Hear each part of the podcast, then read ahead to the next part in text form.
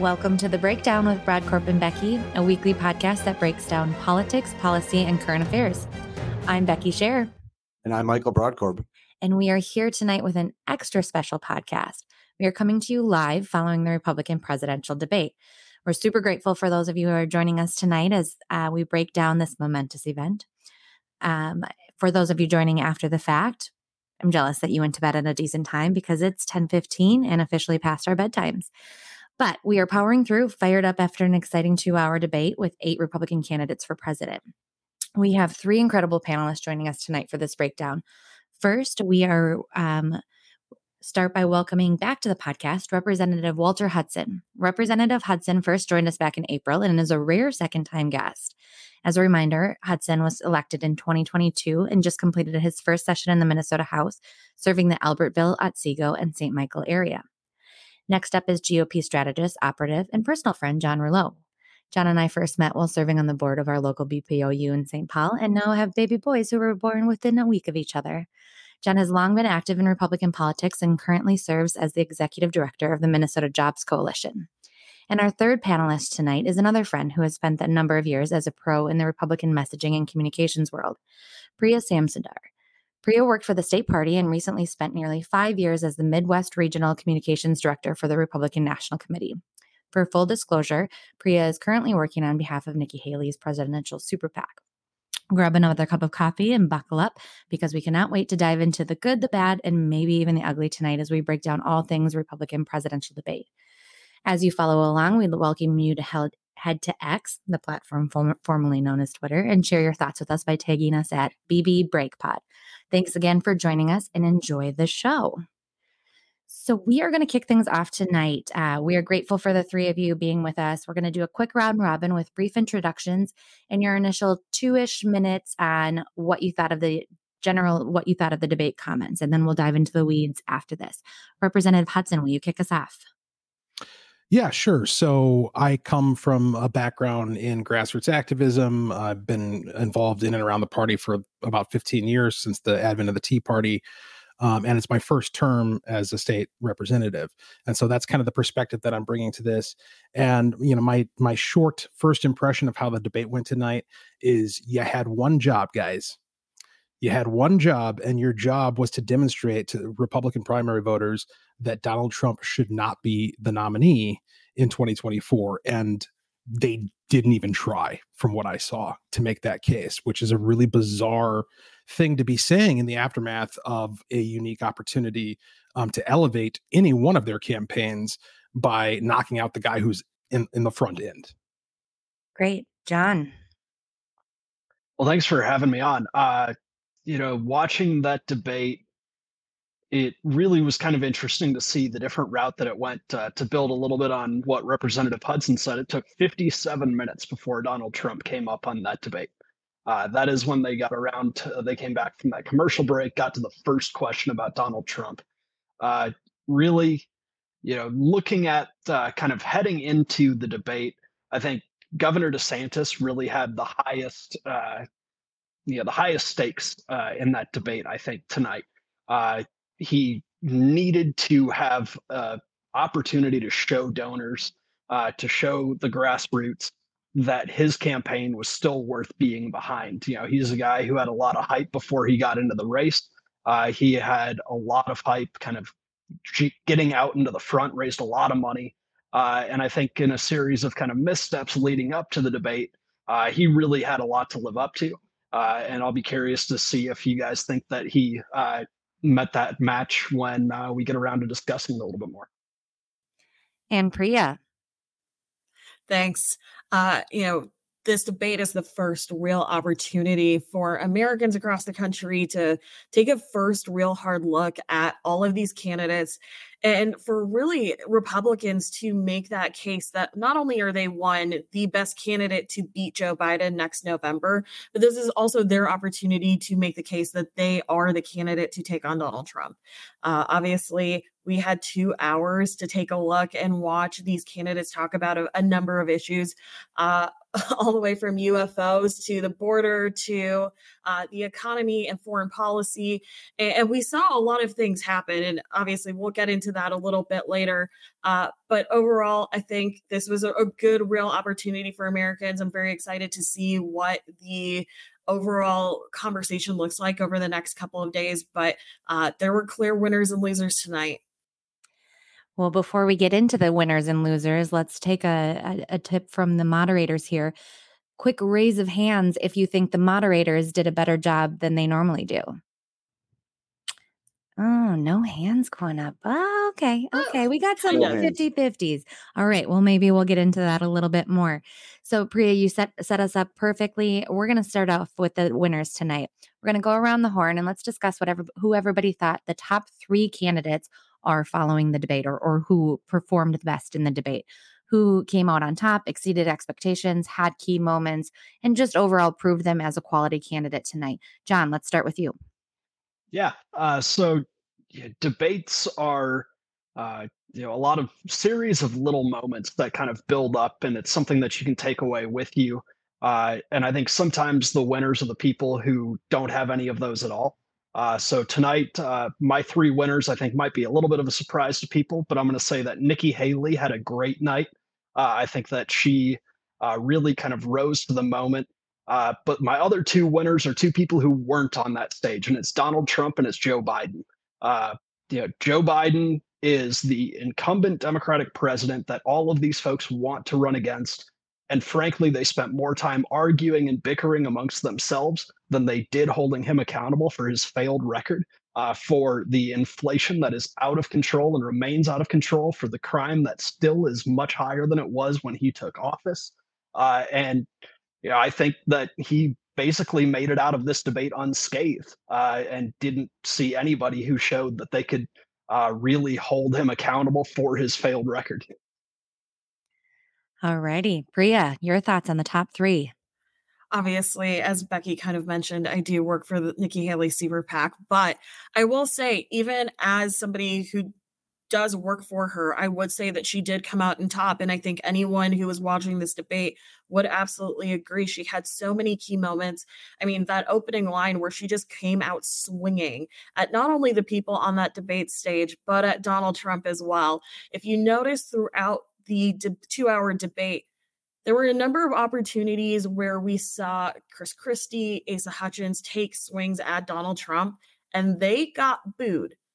Nikki Haley is the only candidate on that stage tonight who took swings at Donald Trump on multiple occasions and was applauded.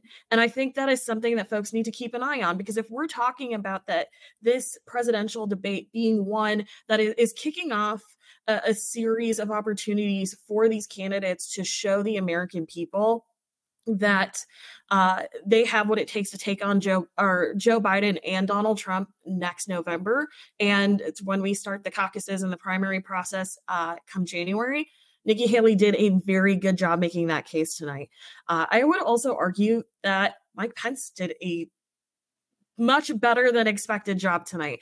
I, I think when you think about Mike Pence and you know, when I worked at the RNC back in 2020, I had the opportunity to see Mike Pence on the campaign trail. You kind of see a more docile figure is I, guess is probably a good word to describe him he's very soft spoken very quiet you don't really expect him to kind of get his hackles up and that's exactly what he did tonight uh, he went after vivek on a number of occasions he wasn't afraid to push back and that's something we haven't seen from Mike Pence before. So that was a very interesting turn.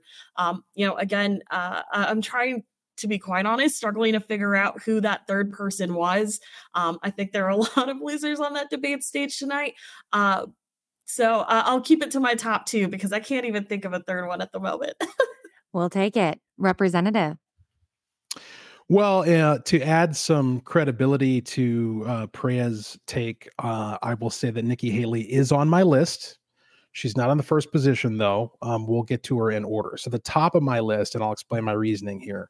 Um, and let me just say at the outset, I don't think anybody on that debate stage tonight was like a dramatic standout. um, who did extraordinarily better than anybody else.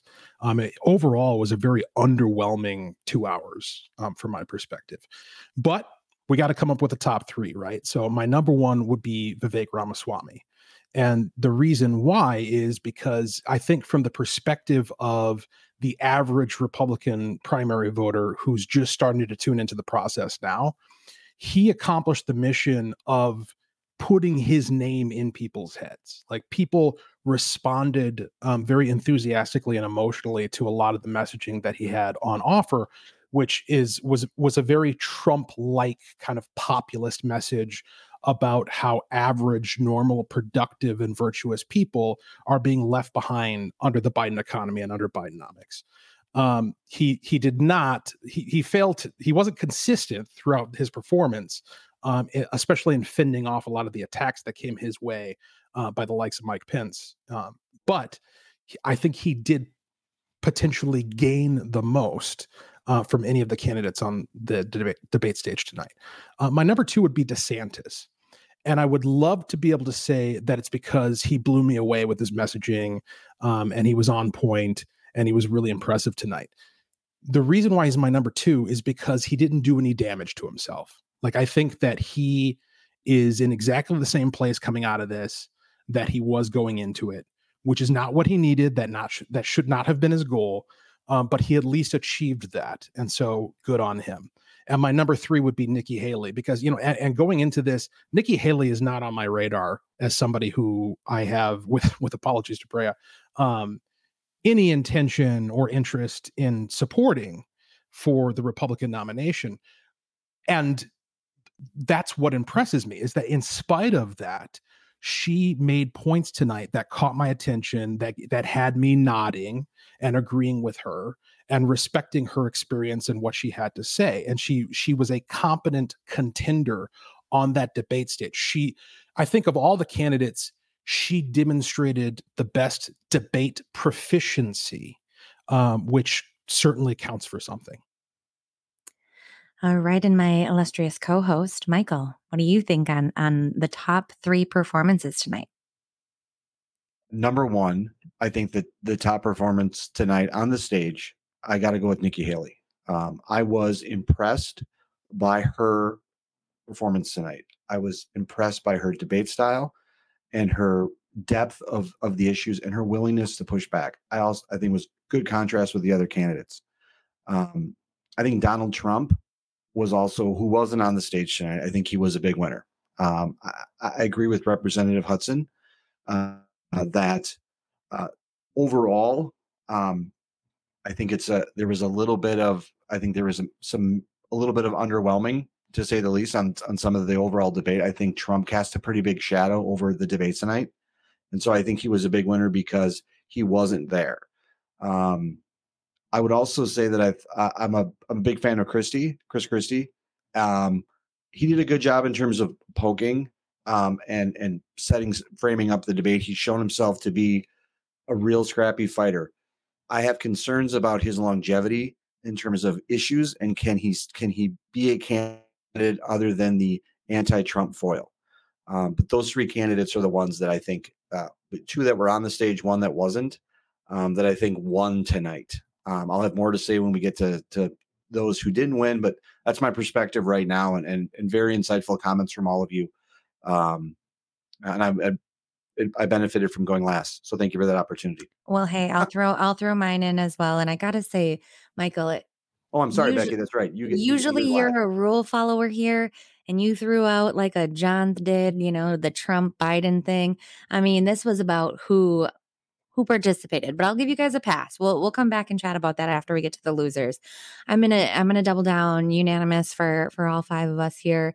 Haley crushed it, came out swinging.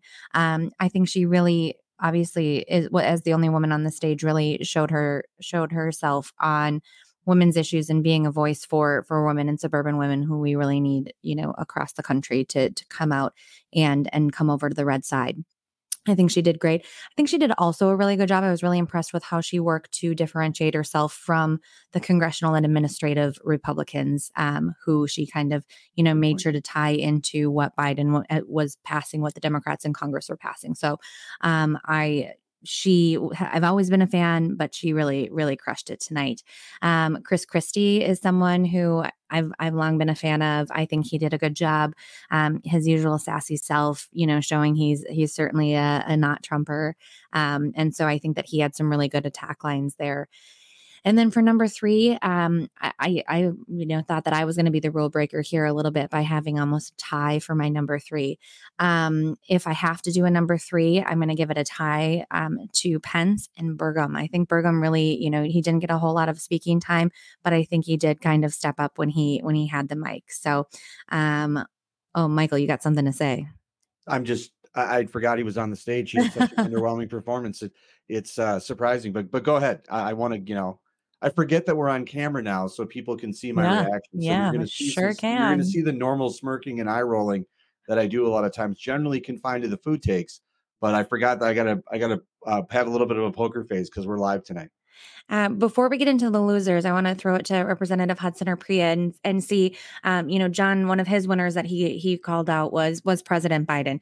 Do you think that with the performance of the eight Republicans on on the stage tonight, Biden did, um, you know, it w- did come out as a winner of the debate? I can go if you if we Go for it. want. Um, honestly, I don't think this debate was about Biden. I think in the long term, it is going to be about Biden, and ultimately, the goal is to beat Biden. But I think this debate, this first debate, is about introducing these eight candidates to the American people. We have to realize, I mean, all of us are from Minnesota here, so let's take a second and realize we have three months of great weather here in the Midwest. Folks are at their cabins every weekend, they're at the lake. They're spending time with family. They're going on vacations. Right now, we're getting ready for back to school. We're getting ready for the state fair to start up. Folks aren't paying attention. They haven't been paying attention all year. This is the first real opportunity that Americans are going to have an opportunity to see these candidates at face value and hear exactly what they stand for, what they don't. And they don't need to hear so much about Joe Biden because Joe Biden does plenty of that on his own. Okay. We know that he spent a third of his presidency on vacation.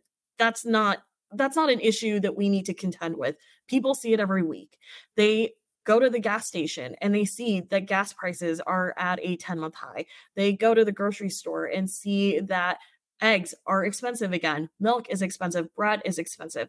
They don't need to be told that. They already know that. They know that they're spending more on bills and groceries and food and rent and mortgage. They know that they can't buy a home because the Fed keeps hiding, hiking uh, the interest rate up. They see all of these things. They don't need to be told what they already know. It's like living in an echo chamber. What they need to know is what these different candidates can offer to them. And that is what the goal of tonight was. It was about differentiating themselves from one another and about creating an opportunity to stand out from the rest.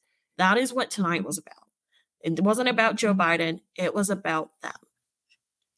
Uh, I'll broaden the premise of the question a little bit. Um, and at first, I'll, I'll answer directly and say that I think that the only way that Joe Biden potentially could have lost in any meaningful way tonight would have been if one of the candidates had demonstrated effectively that Donald Trump should not be the nominee in 2024 because I think that the best chance that Joe Biden has of being reelected assuming that he is the Democrat nominee is if he's going head to head with Donald Trump. And I think there's a lot of uh, objective analysis to back that up. And so for from Joe Biden's perspective really the only way this night could have gone poorly for him is if somebody had taken a real big bite out of Trump's dominance in this primary field and I don't think that was achieved um, I think that was the primary job that all these candidates had when they showed up tonight was to demonstrate that Donald Trump, the front runner by quite a margin, should not be the nominee. Secondarily, for everybody not named DeSantis on that stage, their job was to demonstrate that he shouldn't be the candidate either. And I did not feel as though any of them, like I said, I, DeSantis was my number two in the top three simply because I felt like he did no harm and he endured no harm. He's in exactly the same position now uh, as I see it as he was going in tonight. Um, and of course, the the third um, objective would be to to take a bite out of Joe Biden. But again, I feel as though that's linked to the first job, which is taking a bite out of Donald Trump, and that didn't happen tonight. Well, I think what. Oh, go ahead. For me, when I look at this, you know, a lot of this is about tactics, right? And in Republican primaries, we see candidates run to the right of each other all the time, right? And it's uh, an attempt to see who can uh, appeal to the base the most. And my theory is and always will be that the best way to be the most conservative candidate on that stage is to be more conservative than the Democrat that you're running against and hold them accountable. You can start to act as if that is your opponent because long term, that is going to be your opponent. So you don't necessarily have to be more conservative than DeSantis on an issue or uh, Vivek on an issue. If you can go and say, this is where Joe Biden has failed, and you start to uh, really sell the conservative narrative about that instead of we you know so often in republican races we get bogged down in arguing over the last 5% uh, and we want to go and uh, you know we see it even down at the bpou level right we're passing resolutions and we're debating does this word here mean this and you know we're talking about our platform uh, and really, this was an opportunity for folks to get out there and show that they have the ability to lead, the ability to stand up to Joe Biden, the ability to stand up to Donald Trump. Uh, and the way that you uh, can convince people that you're presidential is by acting presidentially. Uh, and I think that going against Biden is a great way to do that. Uh, and I think that that was a missed opportunity. Michael. I want to ask the, the, the panel here, ask the group that we have here, what do you think? What should have been the approach of the candidates on the stage tonight about Donald Trump and him not being on stage? There was a direct question asked. They describe it as kind of the the elephant in the room. Um, but what should have been the candidate's role or response to the fact that Donald Trump wasn't there? Uh, I think that someone would have this would have been an extremely risky move what i'm about to describe um but i think it has the virtue of being necessary okay? Uh you need to make the case that donald trump cannot win in 2024 you need to make the case and you need you need to do it in such a way that it doesn't come off as you attacking donald trump or um, lending credence or credibility to those who are engaged in what some have described as the lawfare attacks against him. And that's a very difficult, small needle to thread, but it is a necessary component. If you're going to make the case that Donald Trump shouldn't be the nominee, the only grounds that I see on which you can make that case is this guy cannot, will not become the next president of the United States. He will not be reelected because he the the unique circumstances that he finds himself in regardless of the merits of the the indictments and what you think about the political motivations of them there's a very high chance that he's not even going to be on the ballot in multiple states because these secretaries of state are going to take the opportunity uh, based upon whatever their state laws happen to be to make the claim that he's not qualified to be on their ballots. How can you have a republican nominee for president who isn't on the ballot. Um, and so it would have been difficult for somebody to make that case. I don't know if the case I just made, the way I just articulated it, would go over particularly well in that room. Um, but it is a tough truth, a hard truth that uh, folks on our side need to be willing to to hear. And and it's it's an analysis that's completely independent of how you feel about Donald Trump. It's just a cold, hard electoral reality. Others that want to answer.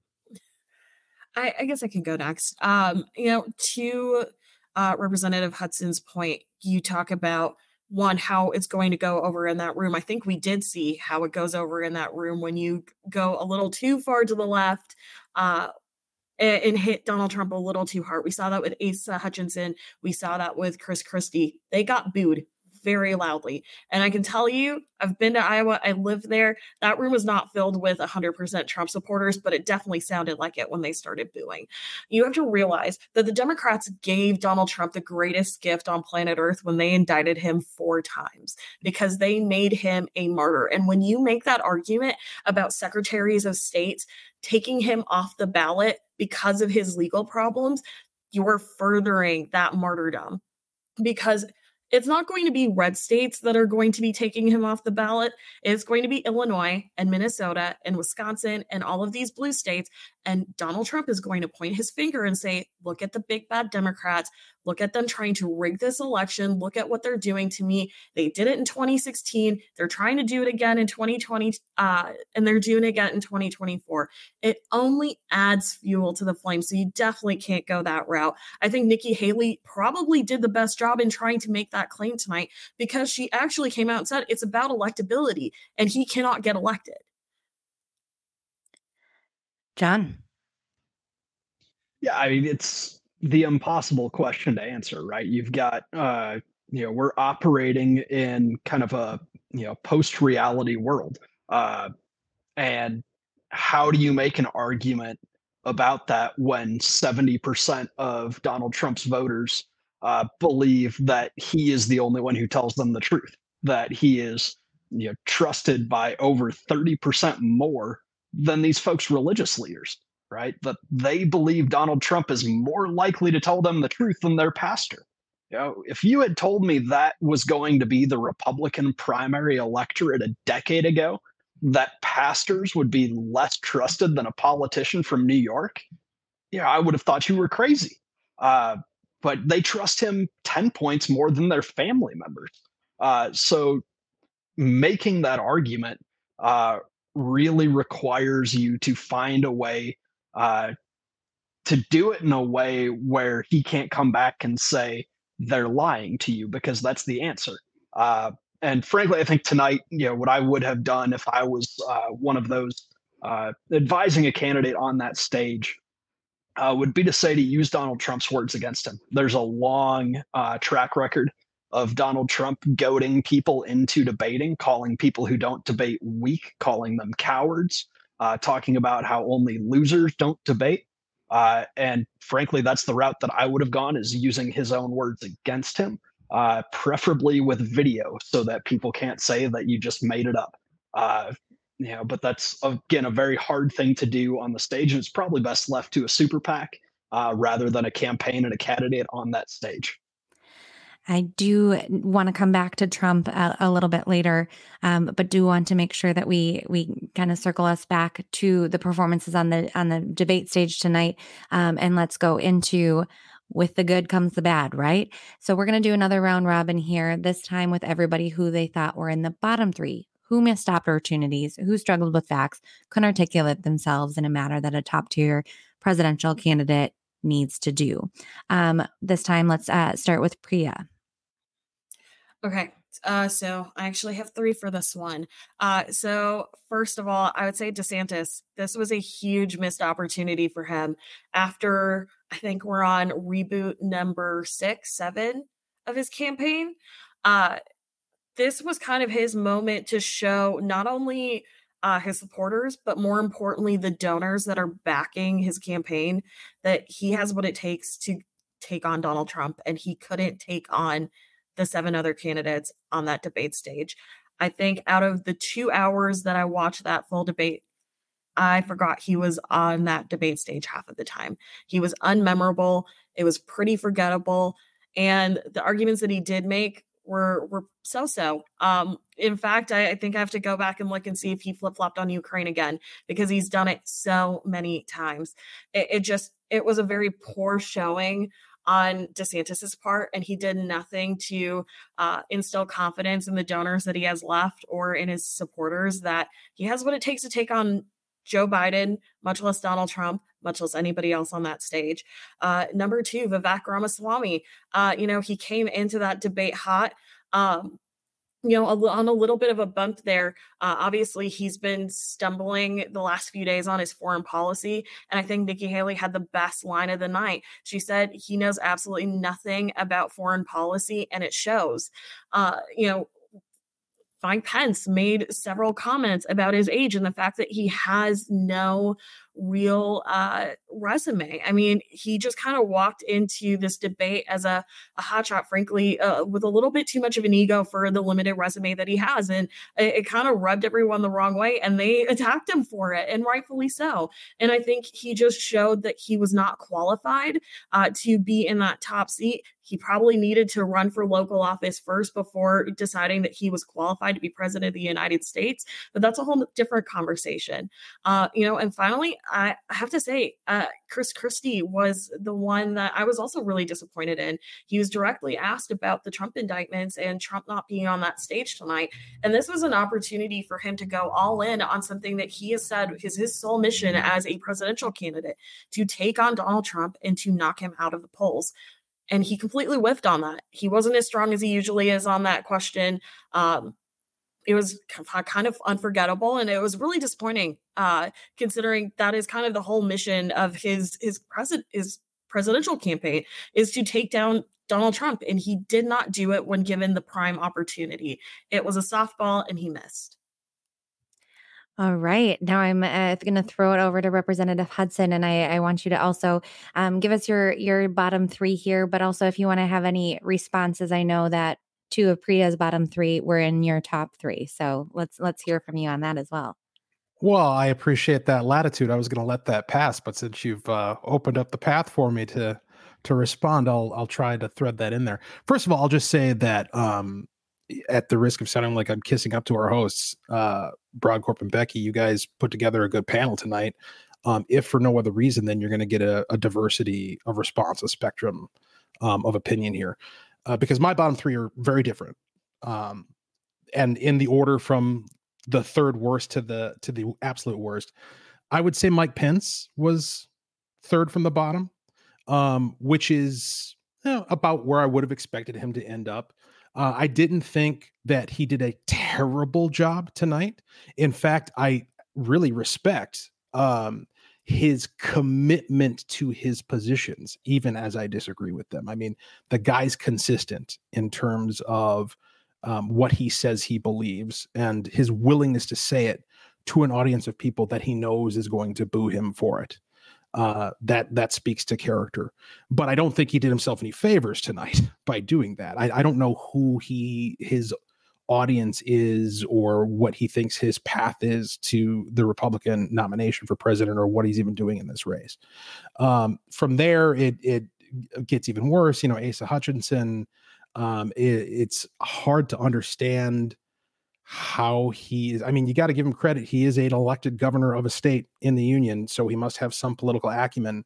Uh, but I don't understand how a guy like that gets nominated, endorsed, put forward as a Republican candidate for anything.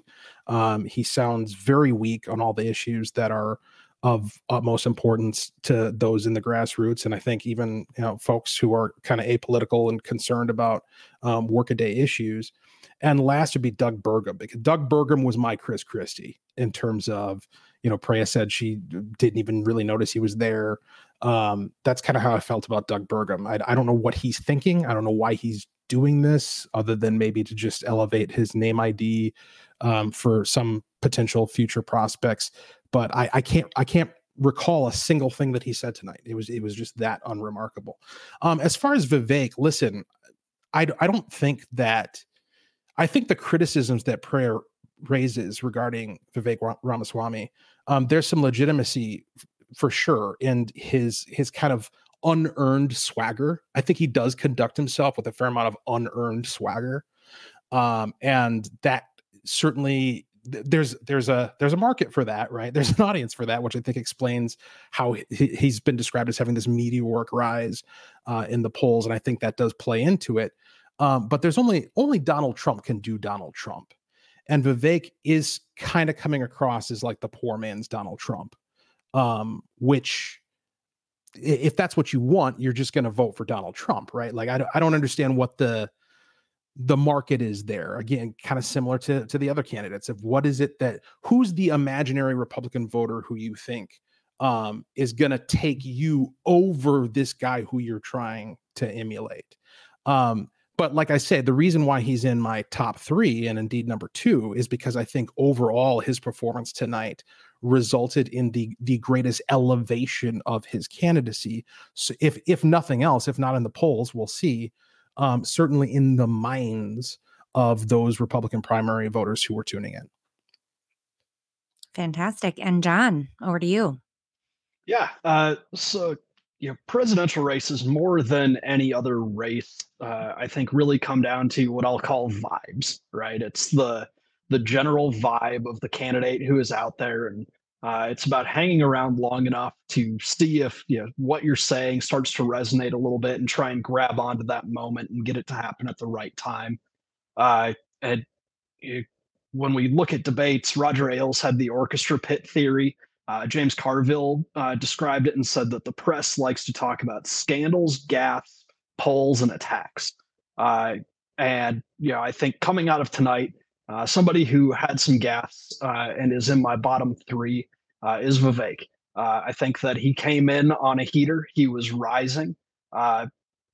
interestingly, he's rising a lot more online. I think some of that can obviously be attributed to his age, to his supporters. Uh, but he does significantly better in surveys that are conducted online. Uh, and I think he's running a very online campaign, uh, if I could kind of put it that way. Uh, but what struck me is that you know it was a lot of sound bites. It was a lot of chasing uh, that one moment. Uh, but there's not a whole lot under the surface, and I think some of that comes from the inexperience. Some of that comes from maybe being a little bit overconfident.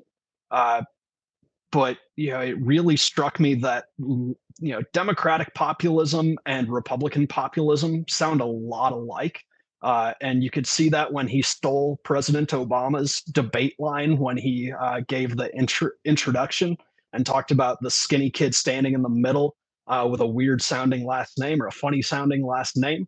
Uh, you could see it when he stole sarah palin's drill baby drill uh, and i think when the voters continue to look at it they're going to see it when they find out that he stole Bernie Sanders' uh, death tax plan uh, and wants a death tax at 60%. Uh, so I think that there's uh, a lot there where people start to scratch that surface. I think Nikki Haley scratched the surface on him, that Mike Pence scratched the surface on him. Uh, and I think that tonight he kind of exposed himself that uh, when those punches start to fly, I don't think that there's going to be much there to back them up. you know, so I think I have him in my kind of losers uh, bucket because of that, just because he showed that there's a soft opening underneath that armor. Uh, I've got uh, Ron DeSantis uh, in my losers bucket, and honestly, for very similar reasons that uh, Representative Hudson had him in uh, his winners bucket, and I think that it was kind of a game same, game samer moment for him. He did no harm, but he didn't do any good either. Uh, and I think heading into tonight, the expectations were so high on a reset for Governor DeSantis that he needed to not do no harm tonight. He needed to have a moment. He needed to have a good night. Uh, I was actually texting with a, a, donor friend of mine from New York City uh, who's very plugged in with uh, the major donor community, the folks who, uh, you know, initially were talking about writing those seven-figure checks to his super PAC. Uh, and folks are looking to see, they're waiting to see some sort of a moment. Uh, and I think, you know, his super PAC uh, aired in when they put out uh, the debate prep materials on their website. Uh, and they really painted Governor DeSantis into a really, really tough spot. Uh, you know, they said that he needed to attack Vivek. They said that he needed to stand up to Chris Christie, that he needed to defend Donald Trump. Uh, and they said that he needed to have a you know humanizing moment where he could show that he's likable, that he's not robotic, uh, and you know, frankly, if he had told a great story tonight, right, something about his kids or his wife or something where he gets humanized, all of a sudden the question is, did you do that because your super PAC told you that you needed to be a human? Um, and it was really a no-win situation for him. Um, but I think, uh, you know, kind of not hitting it out of the park uh, translates to a loss. It reminds me a lot of Governor Walker, who's somebody who I liked. I supported Governor Walker when he ran in 2016 initially. Uh, I think he dropped out, you know, what was it, uh, shortly after that second debate there. Uh, but a guy who was well funded, had a massive campaign footprint, was very built up around the grassroots, wanted to go door to door, uh, and just dropped a ton of money and got too big too quick. uh, and kind of yeah the the whole plan wasn't necessarily scalable. Uh, and I see shades of that with Governor DeSantis. Uh, and my third loser, uh, I will say, unfortunately for me, uh, I'm going to put Tim Scott in that bucket. Um, I really like uh, Senator Scott. I think that you know, he represents uh, kind of the Republican Party that I remember when I was starting to get involved. very much kind of a traditional Republican, a conservative. He's got the voting record to match it. He you know, ideologically, I think is kind of where uh, the home of the party was from you know 2004 to 2015 or so. Um, and I think you know he was one of those guys who I forgot was on stage. Um, I thought that you know he had a couple of uh, chances where he you know made good points where people were probably nodding along with him, uh, but his presence was just you know I think that when we know, I haven't gone through and tallied up how much time uh, he had to speak, but I, have got to imagine that he was in the bottom half of that bucket. Um, and I just don't think he took advantage. But uh, whether or not that hurts him long term remains to be seen. We've got a friend who likes to say survive and advance. Um, and I think that, you know, he may have survived. Uh, and I think he's somebody whose message could really resonate well in Iowa. Um, before we get to you, Michael, I I do have it up of who spoke the most, and I'll I'll run through that real quick. Um, starting from the top, Pence got two and a half minutes, Ramaswamy got eleven forty seven, Christie eleven twenty two, DeSantis ten twenty two, Haley eight forty one, which is surprising. Bottom half, all of our top um, threes. Scott got 815, Burgum 8 minutes, and Hutchinson 733, which is just under half of what Mike Pence did. Uh, Michael, over to you. Uh, first of all, uh, let me say I think there were um, there were too many candidates on stage, and that was frustrating to me. I think it would be good going forward if there was. I think it would be good for the RNC to have a higher threshold for candidates because and because I think there were just some distractions tonight. Um, in, until John brought up Tim Scott, I and I watched the whole debate. I forgot he was on stage, um, and so I would kind of have two groups of people that I don't think succeeded in it. I think Tim Scott, Hutchinson, and Burgum uh, just did not do anything to advance their cause tonight. Um, but of the main contenders that I think, uh, I'm going to go with this number one, DeSantis. I think that he had a real missed opportunity tonight, and I think he's in a tough spot. He's he's he's been the main opponent uh, of the former president. Um, he's really in a tough spot. I just don't think tonight's format, with the number of candidates there and the expectations on him, I think he exceeded expectations as to how poor he could do. And so I, I just don't think he he did enough to advance the ball. Uh, Pence, I just think there's not a place for his candidacy. Uh, I, I, just don't think there's a place for his candidacy. I think he, based on his performance tonight, I think he's going to try to appeal to evangelicals um, in this race. Um, there's just not enough excitement. I think and based on how Trump has kind of, I think, amped up the party, uh, I just don't think there's any platform or any ticket long term for Pence to stay in this race. Vivek um, came across, and, and and I don't know in what order these are. If this is if he's the the bottom of the three or the top of the three, depending how you look at the list. I think he came across very unlikable. And I know this isn't a popularity contest, and politics isn't a popularity contest, but in terms of the candidates that I kind of just had just kind of a bad reaction to. I, I, agree with Representative Hudson. I think he is he is trying to do Trump, um, and there's only one candidate in this race that can do Trump, and that's Trump. I think that Vivek is very quickly becoming the least popular candidate on stage, and that might be his shtick, and that might be what he wants to do. But I just don't think long term there's much depth there.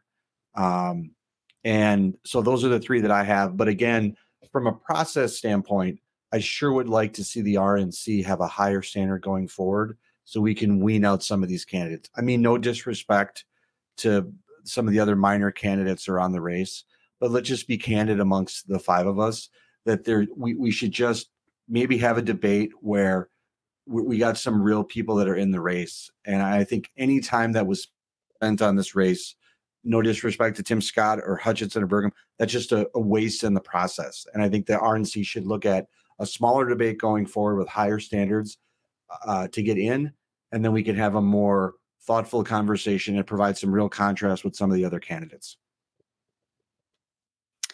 All right. Um, kind of following suit, I have some some repeat offenders here in my bottom three. I'll rattle them off relatively quickly. I don't have a ton new to add. Um, starting with Hutchinson, didn't get enough time, was too quiet. I will say when he did speak, he did sound genuine and authentic. I do believe that he really truly cares and wants to do better for the party and the country. I just don't see the fight in him. Tim Scott, I I was really um, I had high hopes. I, I think that he's a great voice for the Republican Party. I think, I don't know if he was trying to overcompensate and, and run for this to the right, but I felt there were times where he was trying to outflank the rest on on this stage and really be that furthest right um, uh, candidate up there. I did enjoy his closing. Um, good, good say, you know, if you're in Iowa, vote for me. Go to my website, donate love a good plug, good com staffer dream there. Um, and DeSantis, I think it was his to lose, and I think he lost it. I think that um, I, am always I'm not really a fan, except for an open and uh, closing of of doing the straight to camera and not looking at you know the moderators or folks in the room. He did that, kind of came across little crazy eyes. Um, and I am all about a pivot, and I'll come back to that later because I think there were some really great pivots. I actually tweeted about one of Christie's, um, but I don't think he answered half the questions that he was asked, and and I thought that that was really frustrating. So um, those are my bottom threes. Uh, real quick before we move on, any any comments uh, anybody wants to throw out a, a, against anybody else's or general general re- rebuttals?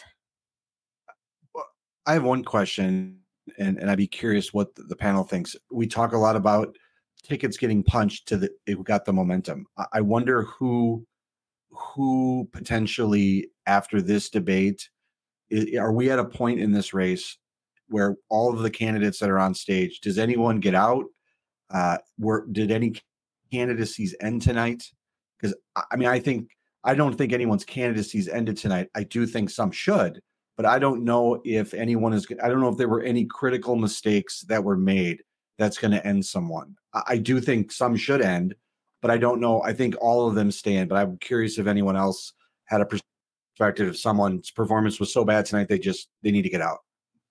Uh, I generally agree with your analysis. I mean, um, I'm I'm going to hold back a little bit for for our next question in terms of um, the details, but suffice it to say for now, um, yeah, th- those are two different questions who should get out versus who will get out i don't think anybody who should get out was provided the motivation tonight to actually execute and pull the trigger and get out of the race? Yeah i don't think we saw anything that it's an immediate uh you know campaign ender uh, but i do think that we started to see some things that uh, will likely trickle down and you know presidential campaigns don't end because you're done running. They end because you run out of money. Uh, they end because you've fallen so far in the poll. Uh, and I think it's a slower burn, but I think we saw the start of that with some some campaigns tonight uh, that I think you know we'll start to see that uh, they need to tighten up the belt and figure out uh, if they can uh, reset and get back into this thing. Well, I know he wasn't on the debate stage tonight, but I know a lot of folks are waiting to see whether Suarez keeps to his word and actually drops out now that he didn't make the debate stage. So, uh, clock's ticking on that one. You know, his uh, his announcement that he didn't make the stage looked a lot like a uh, concession to me, uh, where he closed it out with, "I intend to help whoever the Republicans pick uh, beat Joe Biden." So well, he's uh, got to make think, it a little bit more clear to the press. I think we can see that one uh, probably coming pretty soon. All right. Well, this kind of goes along with our, our next one. We're going to talk about in general state of the race. I I, I am going to um, make a plug. We're going to talk specifically about about Trump here after this question, but um, we'll want to hit on, like I said, overall state of the race um, as it stands today, post debate. Now, will we see changes in the polls, and which way? Who, if anybody, um, well, we just answered that one. Nobody's going to drop out that we know of right now. And um, how does Trump react and retaliate? Who is he going to take swings at? Um, this one, Representative Hudson, I'm going to throw it to you. My one word reaction to tonight is nothing burger. Um, this, it, it will be as if tonight did not happen because nothing meaningful or impactful or lasting occurred tonight uh, for a variety of reasons. The various performances, the the lack of Donald Trump present on the stage, um, but you know, most curiously of all, as we've already discussed uh, at length, the fact that so few candidates took the opportunity to make the case why the guy who's far and away in the lead shouldn't ultimately be the nominee on the Republican side for president of the United States. If you're not going to do that, then what's the point? Um, I, and I feel, you know, going back to the points that were made earlier regarding the just the number of people on stage and having a higher standard and a, a bigger threshold for getting on stage in the first place. I think that kind of raises the question of, from the RNC's perspective, um, and you know, there's a broader ecosphere than just the RNC that determines these things. But you know, what is it that the that the various interests are trying to achieve? Um, and the answer to that doesn't seem to be producing a nominee that will defeat Joe Biden. At this stage, the goal seems to be a lot of other stuff, a lot of like business stuff of let's let's have um a let's let's have more people on the stage because it's more dynamic and we can potentially have more interesting clips um, that we can uh, farm out and kind of gin, gin up interest in the primary as a product. And this primary isn't a product. This primary is a function by which we're going to determine um, who we're putting forward to meet a moment that needs to be met. I mean, you know, I've spent a lot of time today, and uh, folks listening up to this point might uh, could be forgiven for assuming that I'm um, rehashing my 2016 stance uh, against the presidential candidacy of Donald Trump. That's not what's happening at all. I'm merely stating the observation that the only point of having this process, with the polls being what they are, is to demonstrate that he shouldn't be the nominee. If you're not going to do that, then there's no point in having this process and it's all a giant distraction. And all the money that's being spent on it would be better spent developing a, a campaign and electoral ballot uh, gathering operation that's actually going to lead to victory in 2024. Um, and so, you know, I think the overall result of this is that nothing really has changed. Trump is still going to be in the lead. If if if if I was advising Trump, I'd tell him to do exactly what he did tonight. Pretend it didn't even happen. There's no there's no point in responding to anything. There's no point in retaliating against anyone. To to give anybody um, oxygen by addressing them directly, and I would include DeSantis in this at this point, uh, is only benefiting the person that you're attacking and doing nothing for your candidacy whatsoever. He can actually, unlike Vivek, he has earned swagger. He can actually conduct himself moving forward with swagger because with this being the trajectory, he is going to be the nominee. And by the way, the rest of us need to figure out how to deal with that. Like if if there is one, I'll I'll edit my initial kind of headline uh, just this much.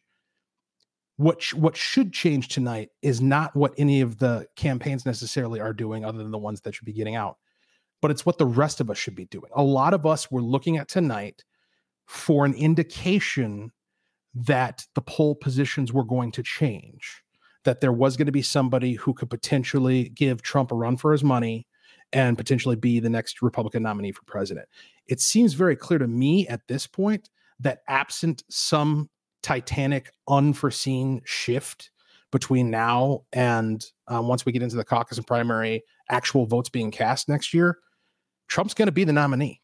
And so that reality is something that the rest of the conservative Republican ecosphere um, needs to become, if not comfortable with, certainly develop their strategies around and learn how to accept and work with.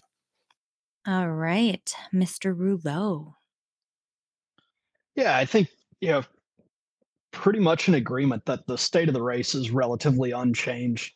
Uh, here, I think this far out, though, it is important to remember that we don't have a national primary, right? Just like we don't have a national presidential election. Uh, we have 50 states that are going to host a uh, combination of primaries and caucuses. Uh, the results of those, you know, the RNC rule changes, we have a lot of binding of delegates and binding of delegates in unique ways. Uh, you know, I think that we're too far out to really know uh, what that's going to shake out and look like. Uh, I think that I I still think that I could see someone like Tim Scott uh, doing really well in Iowa. That's a state that kind of has bucked uh, conventional wisdom. They tend to uh, really like kind of a more traditional conservative. Right now, Governor DeSantis has a absolute ton of the support from electeds and from county chairmen and things of that sort in Iowa.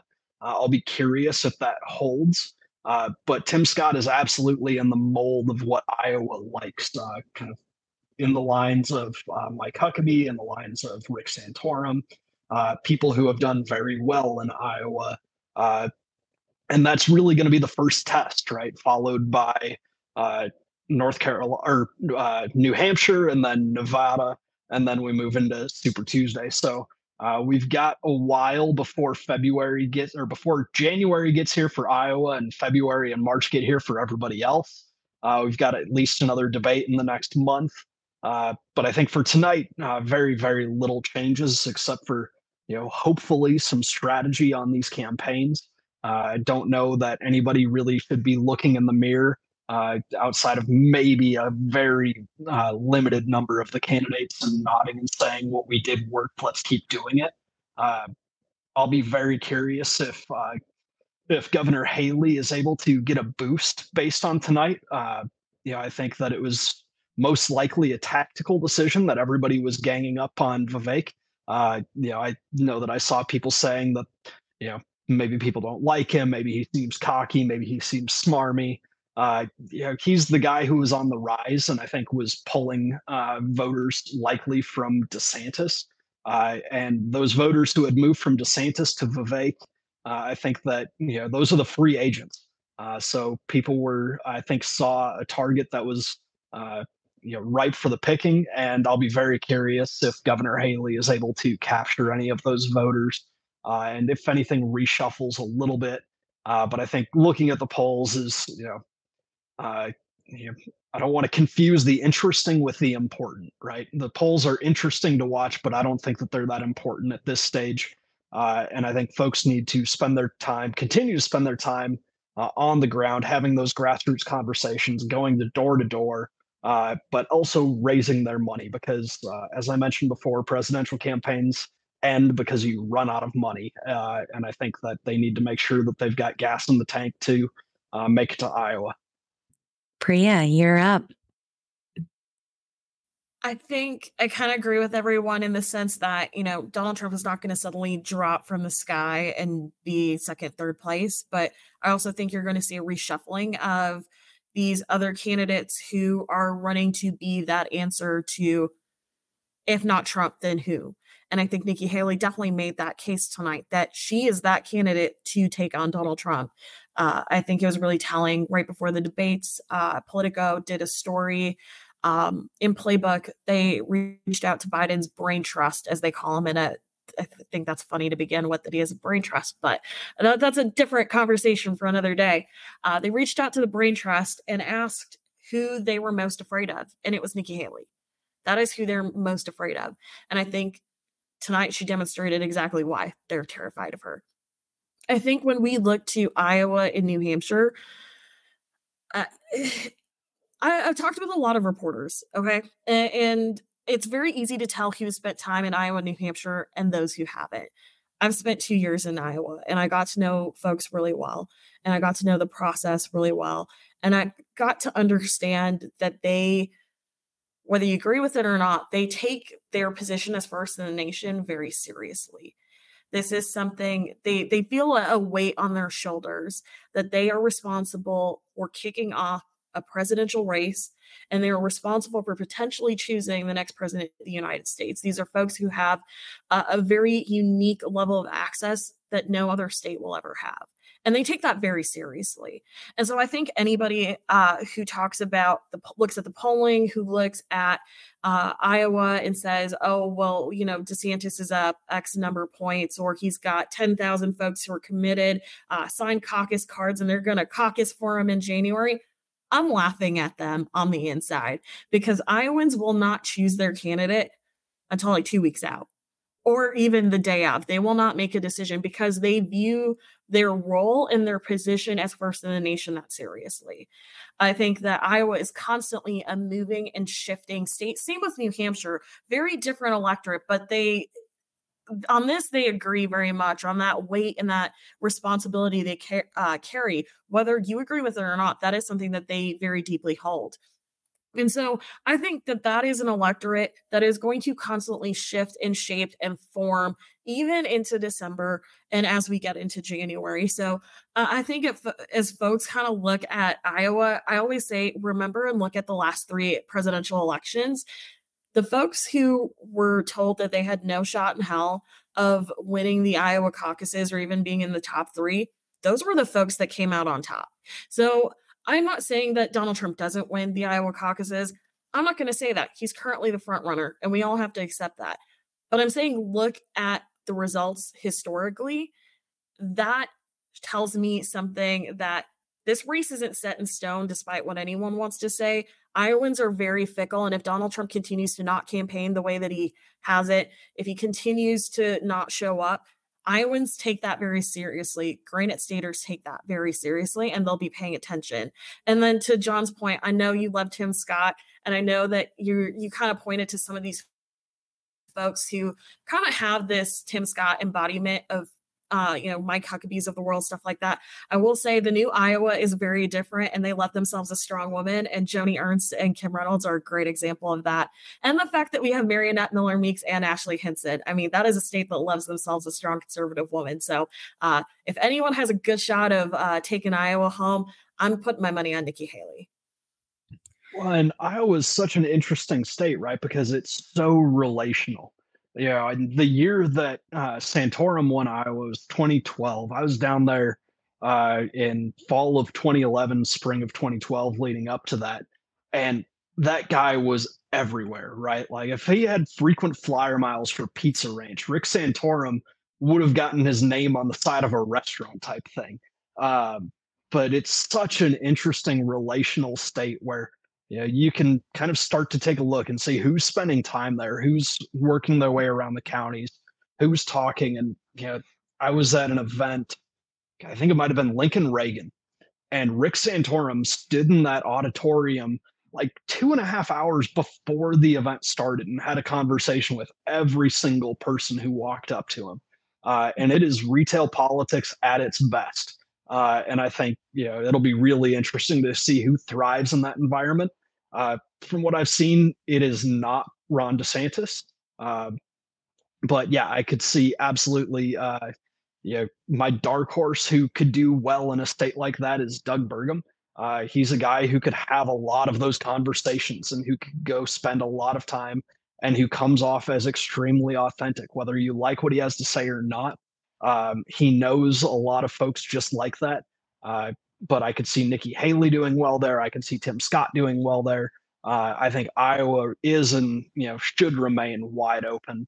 Um, but yeah, it's uh, it's an interesting state, and yes, I agree that they have a lot of very strong, uh, successful conservative women coming out of Iowa, and uh, Minnesota could learn a thing or two.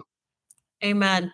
I, I will say that uh, your point about the retail politics it's so important in a state like iowa and new hampshire. I remember when i first moved down there i was told a story about hillary clinton going to this small town in iowa i think it was like eastern southeast iowa um, and donald trump hadn't gone. But folks in that county remembered and i think she flipped that county either in the caucus process or in the general election and it was literally because she went and shook hands and did the speech and did her thing one time and Donald Trump did not. And that is literally the difference maker. Do you show up or do you not? Iowans take the full Grassley uh, very seriously. It's, you know, Grassley started doing the 99 county tour. Every single fallen followed up on that since and they take it very seriously. Now it works for some and it works for it doesn't work for others. John Delaney is a great example of that.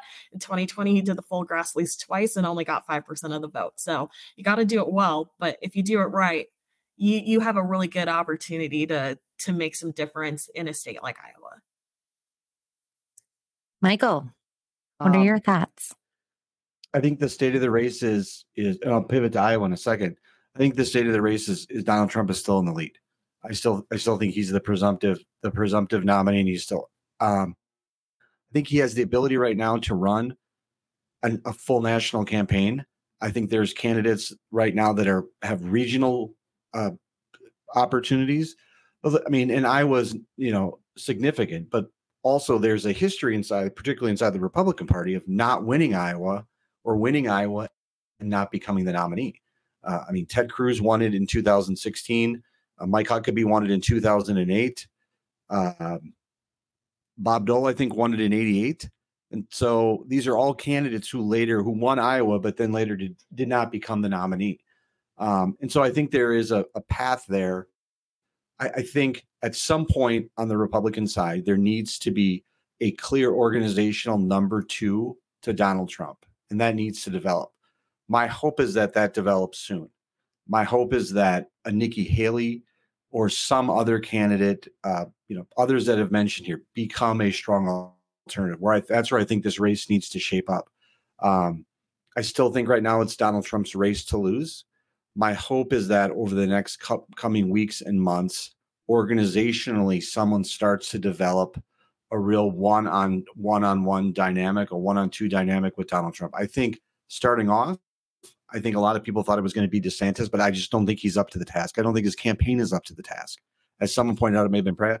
Uh, this is we're on multiple reboots here, um, and it's just I don't think it's it's working. I don't think the reboots are working, and we all can probably cite examples of campaigns uh, that went through reboots that were that were successful when they did reboots. And there's just something with DeSantis's operation that I don't think has taken off yet, and I don't think it's going to. So I think there's a path for a number two. Um, and I think DeSantis is getting lapped very quickly. But the state of the race today, I still think it's Trump's to win. I still think he, he's the front runner, but I think there's an opportunity. But someone's got to get some momentum and start going here quickly, or this thing's going to be lost before before we get too much farther down the road. Um, my quick comments on this are starting with a question. Walter, uh, Representative Hudson, you started out by saying um, you you don't think or, or hope that Donald Trump does not respond, you know, to any of these attacks that came out on the stage. Um, I, I I think you know me personally, if I was working on his campaign, I would also say, you know, don't mention them, don't bring attention to them. Do you think he has it within him to not, or do you think the Donald Trump that we know and love is going to make sure that he comments back to everyone that mentioned him. I mean, I could pull up Truth Social on another tab right now, and I guarantee you, he's he's probably done something right. Um, no, it's it's very much in his nature to clap back um, at people when they clap at him, especially publicly. Uh, I think he would be well advised. And just to clarify, like my hopes, my desires, I could care less what he does in response. Right, to, right. To I know. but but if I'm advising him, I would most definitely say pretend these people don't exist because for all functional purposes, they don't. Like th- this is not an impact. There is no center of gravity in the candidate field that was on that stage tonight that presents any threat to Trump's orbit. So why even talk about them? You know who you talk about? You talk about the people who are who are attacking you. You talk about the indictments. You talk about Biden. You talk about um, you know the Democrats and they're taking the country in the wrong direction. You you go you keep campaigning as if you're the guy, and you're going after um, that that brass ring in the general election. There's no reason to talk about the Republican primary because at the current moment it only exists as a wonky phenomenon for folks like us to talk about on our podcasts. Yeah, Absolutely. Um, my my second comment is is more just in general is um, we you know on the podcast have very often talked about how you know Trump's got this locked up. He's the candidate. You know, it's just kind of the situation. I did get a Facebook message from a Minnesota activist who is you know BPOU leader, um, has been very active on campaigns. Who said we need to work on how we're messaging because if we keep continuing down that messaging path folks are going to say, why do I show up then? Why do I show up and vote in the presidential primary? Why do I show up at the caucuses? Which now, you know, polls are polls are obviously very extreme. It's not like he's just leading by one to five points here, right? We're up by 30 some. But I do think there is something to that, that, you know, on our side is if if we're going to have any hope is we need to make sure that the folks that do show up that we do need to come out and vote in these primaries do believe that there might be some tiny sliver of hope that one of these other candidates can get through. And what I'm hopeful from tonight is that, you know, we've seen I've seen some really good donors, business leaders, um, you know, established, which is such a dirty word these days, but you know, good, solid Republican leaders from from decades past and years past um, come out in support of some of these, the Chris Christie's, the Nikki Haley's, um, and, and and the like. And I think that I'm looking forward to seeing some of those names that maybe come out a little bit more vocally behind some of these candidates who performed well tonight and deserve to have a little bit of a boost, both financially and by some some named people who are able to throw a little bit more weight um, by coming out endorsing, hosting fundraisers and the sort. So um, I think that we will see some people get off the bench. I think there are some people that were maybe waiting in the wings and, and hopefully come out. So I think that will be interesting to see how um, how that plays. So before we move in, uh, fully lean into Trump world, any other comments on general state of the race? Does anyone have a dark horse that they're waiting to see if they get in, or do we think that it's too late? Uh, is there anything question. too Youngkin waiting to see how November goes and thinking about jumping in uh, and sucking up some oxygen if nobody's been able to surge by then? That is a great question. I don't I don't have any on on the top of mind. Um Youngkin, I guess, would be the one. I think he's I don't know that I think he's doing a good thing of what he's doing and I you know get another term or two before he does that. I I mean think that they're Representative Hudson, go ahead. Well, I was just gonna say from the perspective of um, somebody who has run for office and holds an office, if if I try to put myself in the head of a potential person considering getting into this race past this point the questions that i would be asking myself are things like you know what do i hope to accomplish? And and what is my path to to victory in the nomination? And i i think that there is a candidate who is currently representing each of the potential paths and vectors of attack that one could conceivably take against Donald Trump and none of them have met with success. So if you're Youngkin or someone like that, I just don't know what do you think what are you thinking or or plotting or imagining is going to be different about you other than your face and your name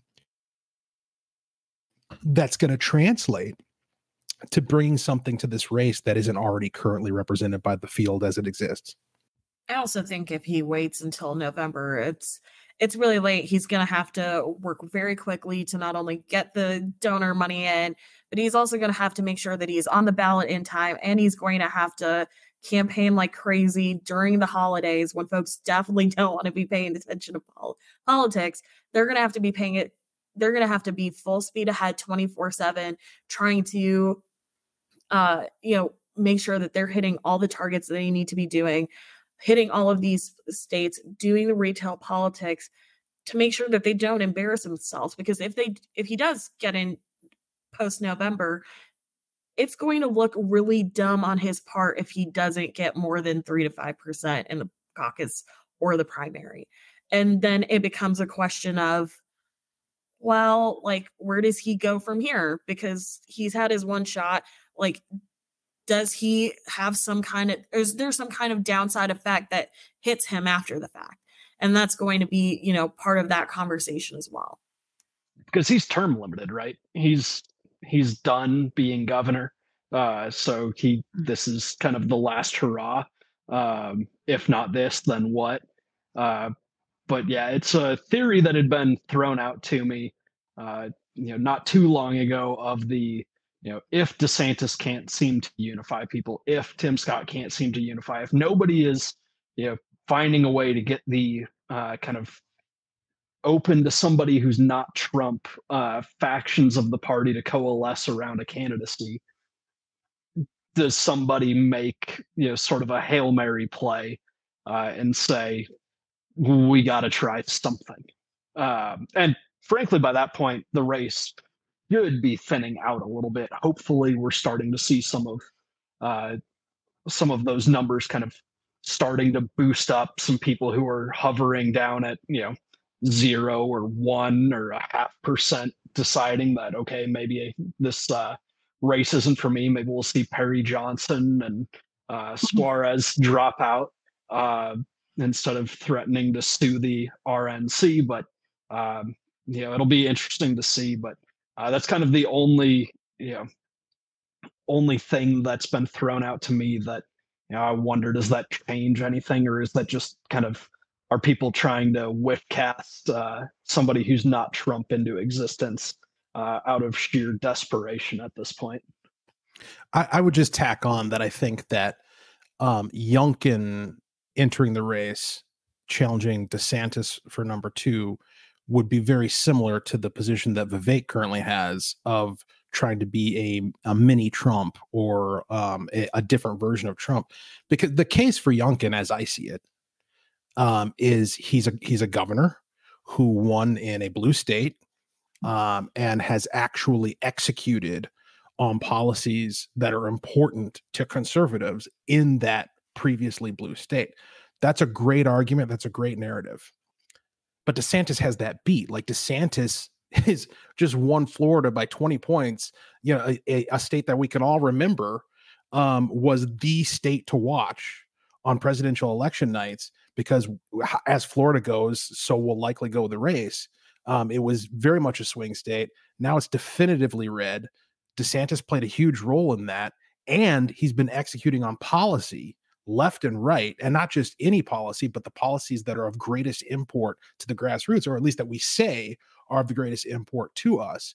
And so, if there was a path to defeat Trump in this primary contest based upon the merits of governing, DeSantis wouldn't be as far behind Trump as he currently is. And so Youngkin coming in uh, with with not as great of a resume um, to put forward in that same type of uh, contest, I don't think would have a whole lot of potential.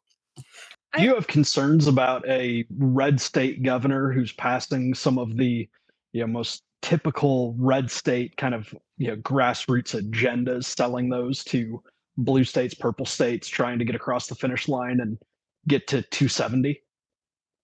You know, as he's as he's doing that, right? We're talking about how it's a you know, it was a swing state. It is now a red state.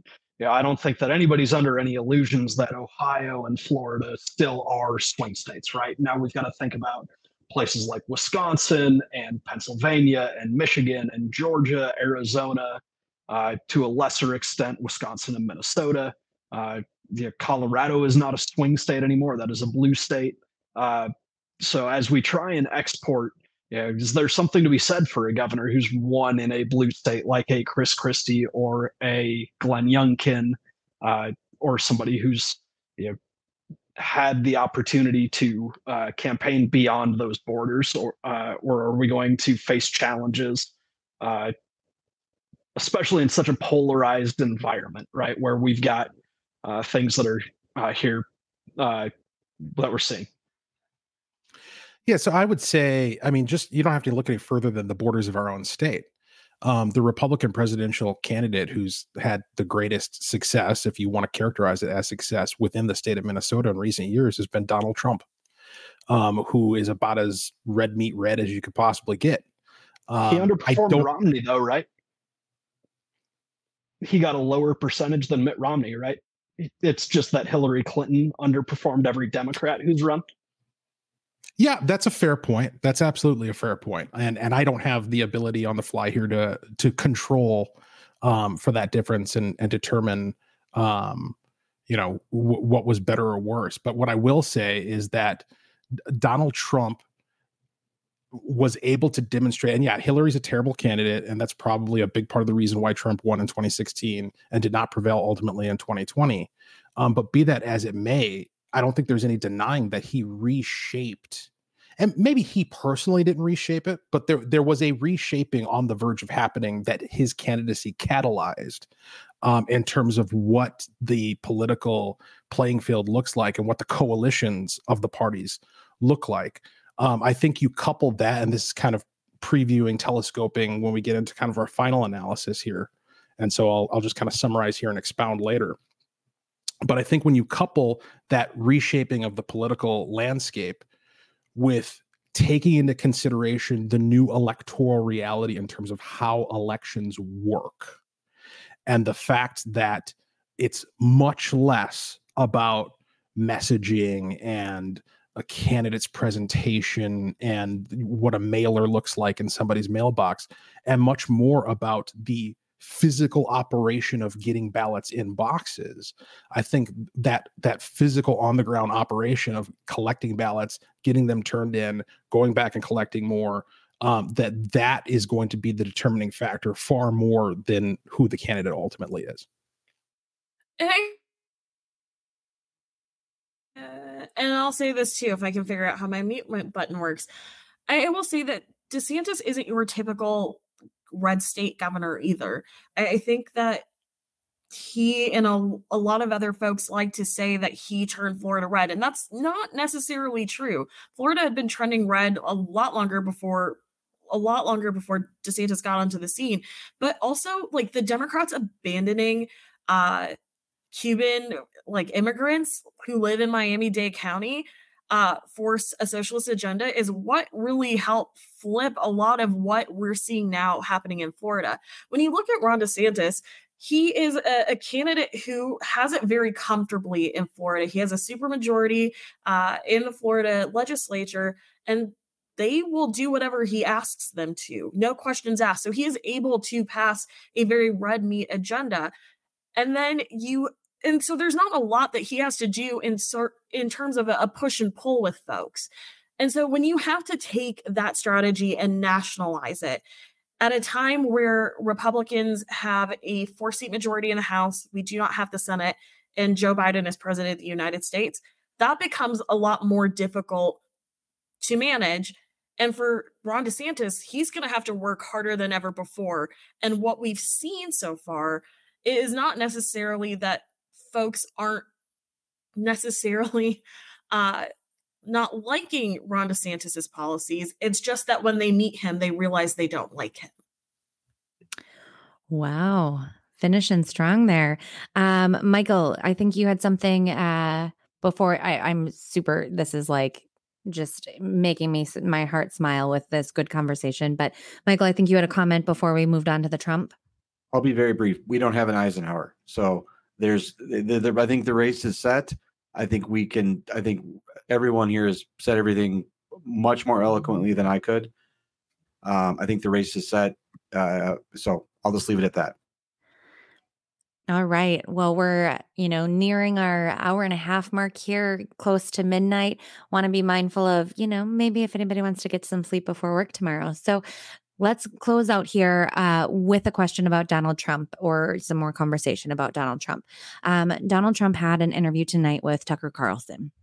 Started five minutes before the debate and started at 8.55 i'm going to throw some numbers at you here. 8.55 when it started there were 967000 um, viewerships of his of the interview. By 9 o'clock when the debate had also started 10.8 million by 927 72.9 million and rounded out at 9:41 p.m. tonight with 73.9 million viewers. Those numbers are insane. He didn't need to show up to the debate. I'm impressed he actually stayed away from the debate and he did exactly what he needed to do tonight. Now, I'm kind of putting everybody on the spot because unless you have, uh, you know, um, a, a, second person, there's there's just no absolute absolute no way that anybody was able to watch the interview and the debate um, and pay attention on Twitter and, and do all the things we did before this podcast. But what what are our thoughts here? Can Trump win? Is Trump yes, okay, let's maybe if we all concede the fact that he is going to be the nominee, can Donald Trump win against Joe Biden or the Democrat candidate in November of 2024? Let's throw it uh who who who's up here? Let's let's throw it to John. Oh man, putting me on the spot. You know um, I like to. Look, never say never. Politics is the art of the possible. Uh, I think that Donald Trump could beat Joe Biden. Um, I do not think that he provides Republicans the best opportunity to beat Joe Biden. Uh, but that does not mean that he cannot uh, beat Joe Biden. Uh, and you know, regardless of how you feel about him, uh, and this is something that I had to have uh, a number of conversations with folks about. Uh, and yeah, I think it would be a mistake to say that he can't win. I don't think that the Democrats are going to uh, operate in a world where they don't think that he can win. Uh, I think that they will throw everything that they can at him. Uh, but I don't think that he gives Republicans the best chance to win. And I think that this is an important election uh, for us uh, to find a way to get some guardrails back on the country, preferably through the White House. ideally, we could get both of the chambers of commerce or houses of Congress and uh, yeah, uh, find a way. It's been a long day with a one year old. Um, yeah I'll leave it at that.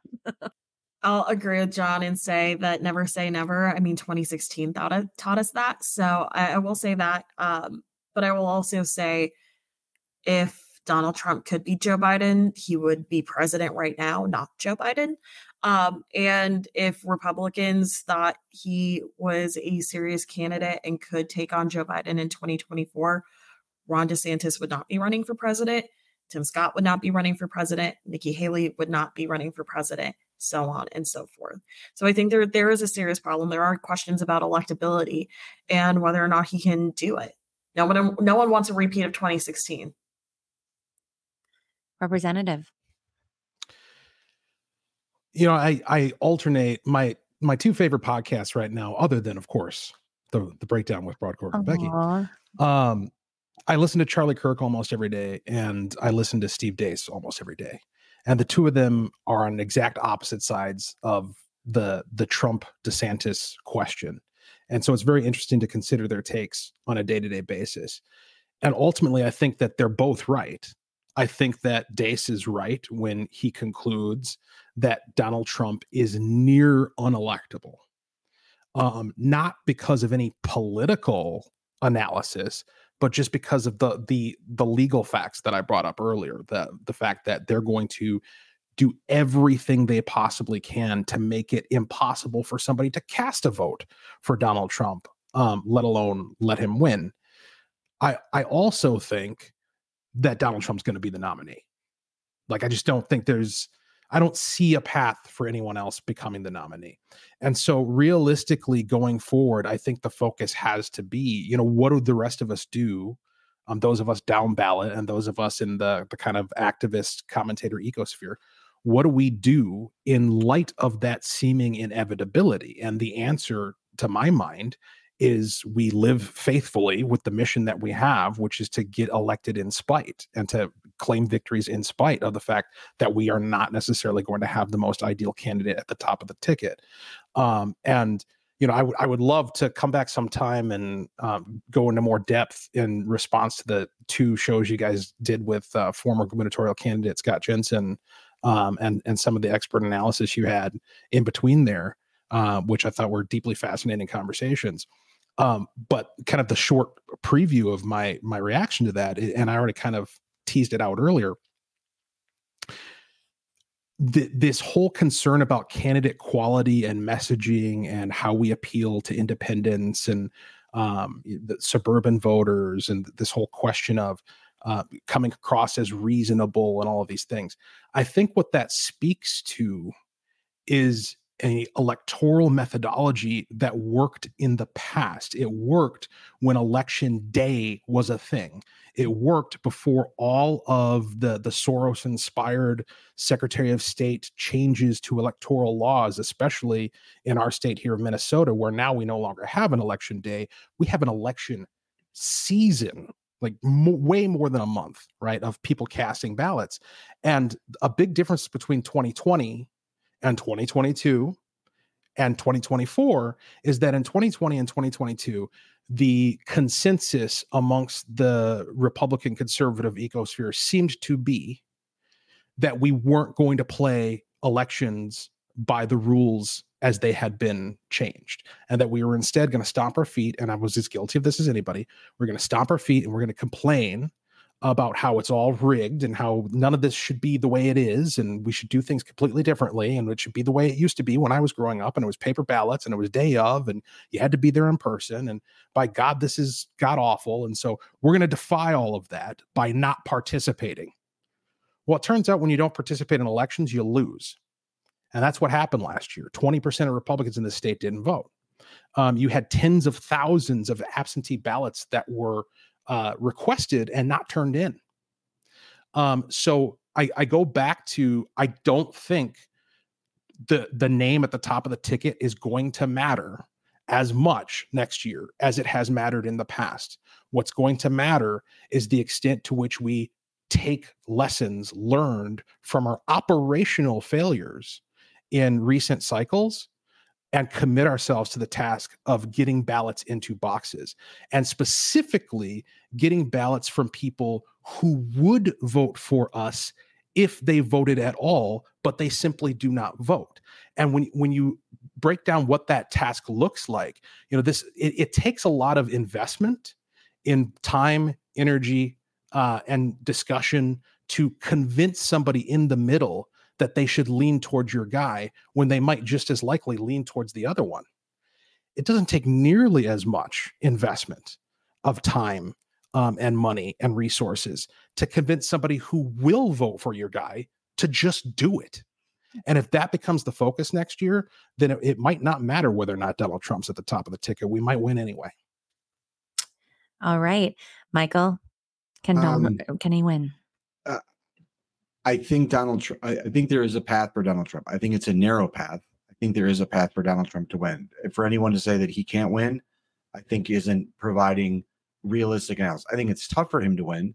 The problem I have with Donald Trump's, if he is the nominee, and I still believe he will be, is it makes it more difficult for Representative Hudson to get more colleagues in the Minnesota House of Representatives. I think it's more difficult for Republicans to win and pick up opportunities. And so I, I'm, I'm all politics is local, as, as Tip O'Neill said. So if if I want Republicans to succeed in this state, and I want Republicans to take, for instance, to control back of the Minnesota House of Representatives, I find it very difficult to see how, if Donald Trump is, at the, is at the top of the ticket, that he increases the likelihood uh, of Republicans picking up uh, the Minnesota House of Representatives. I think Donald Trump is an absolute cancer on other Republican candidates, and so I have a concern about that. And so if I want Representative Hudson to get more Republican colleagues in the House and and give Minnesotans an example of what responsible leadership could be on the Republican side and help build towards winning statewide, I think Don I have to be an advocate. I have to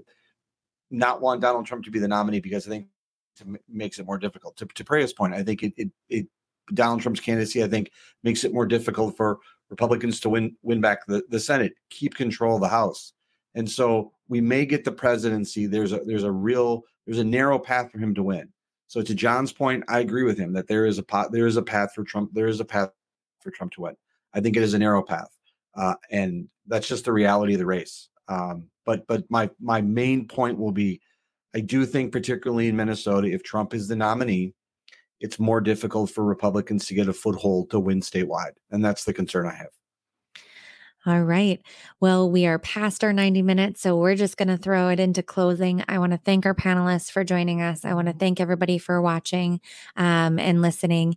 I'm going to throw it around the horn one last time. Uh, any final thoughts? And if you can also plug uh, where folks can find you, website, Twitter, whatever you want to plug, real quick. Uh, let's let's go around. Um, and Preya, you're up. Well, thank you guys so much for having me on tonight. Uh, it's been an absolute pleasure uh, chatting with y'all about the debates and everything that happened tonight. Uh, y'all can find me over at K2 and Company, uh, working with uh, the great team over there, doing political comms for everyone across the country, including SFA. So uh, you can find us over there and uh, check us out at uh, check me out on Twitter at uh, P. Samsundar. Thanks. All right, Representative Hudson.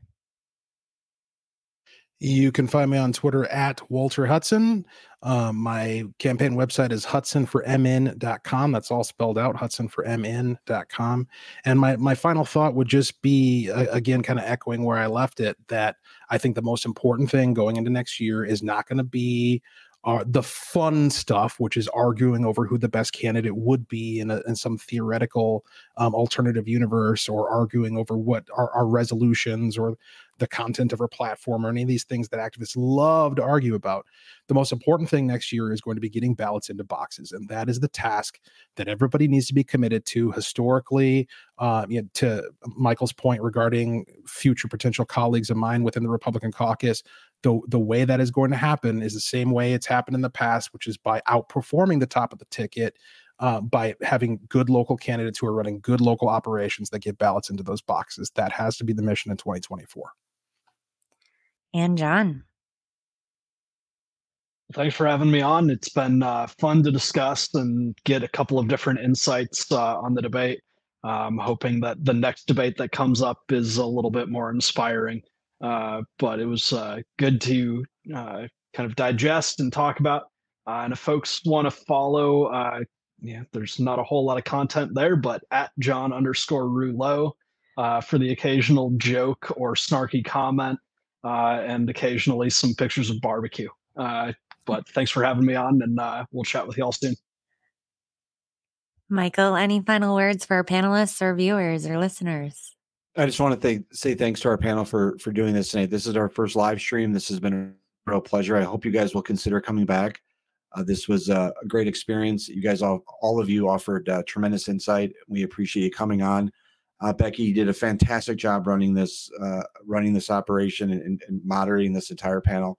I just want to thank everyone for for participating, and, and we hope to do this again. I hope you guys will all consider doing this again. And I just gotta, you took my line. I was gonna throw it up back to Michael real quick. He figured out how to do this live. He figured out all the the graphics, how we can do this and stream across all the platforms. So mad props to Michael for making this happen. Um, we look forward to doing more things like this again in the future. Um, so with our closing here, we want to thank you all again for joining us at the breakdown with Brodkorb and Becky pretty sure we probably could have gone for another hour or two with many other topics, issues we didn't even venture into or touch on. But the good news is we'll have another handful or five of debates coming up in the next year and a half or so. So we'll have plenty of opportunities to all of you who stayed up and uh, to tune in, we are grateful. Thank you. Be sure to share your comments on who you think did well in the debate, who dropped the ball, favorite moments. Tag at BB BreakPod. Continue to follow us at M Brodkorb and Allery RL. And thank you. Be sure to continue to listen to us, like us, follow, subscribe, give us ratings, all that good stuff. Thanks, guys. Have a good one.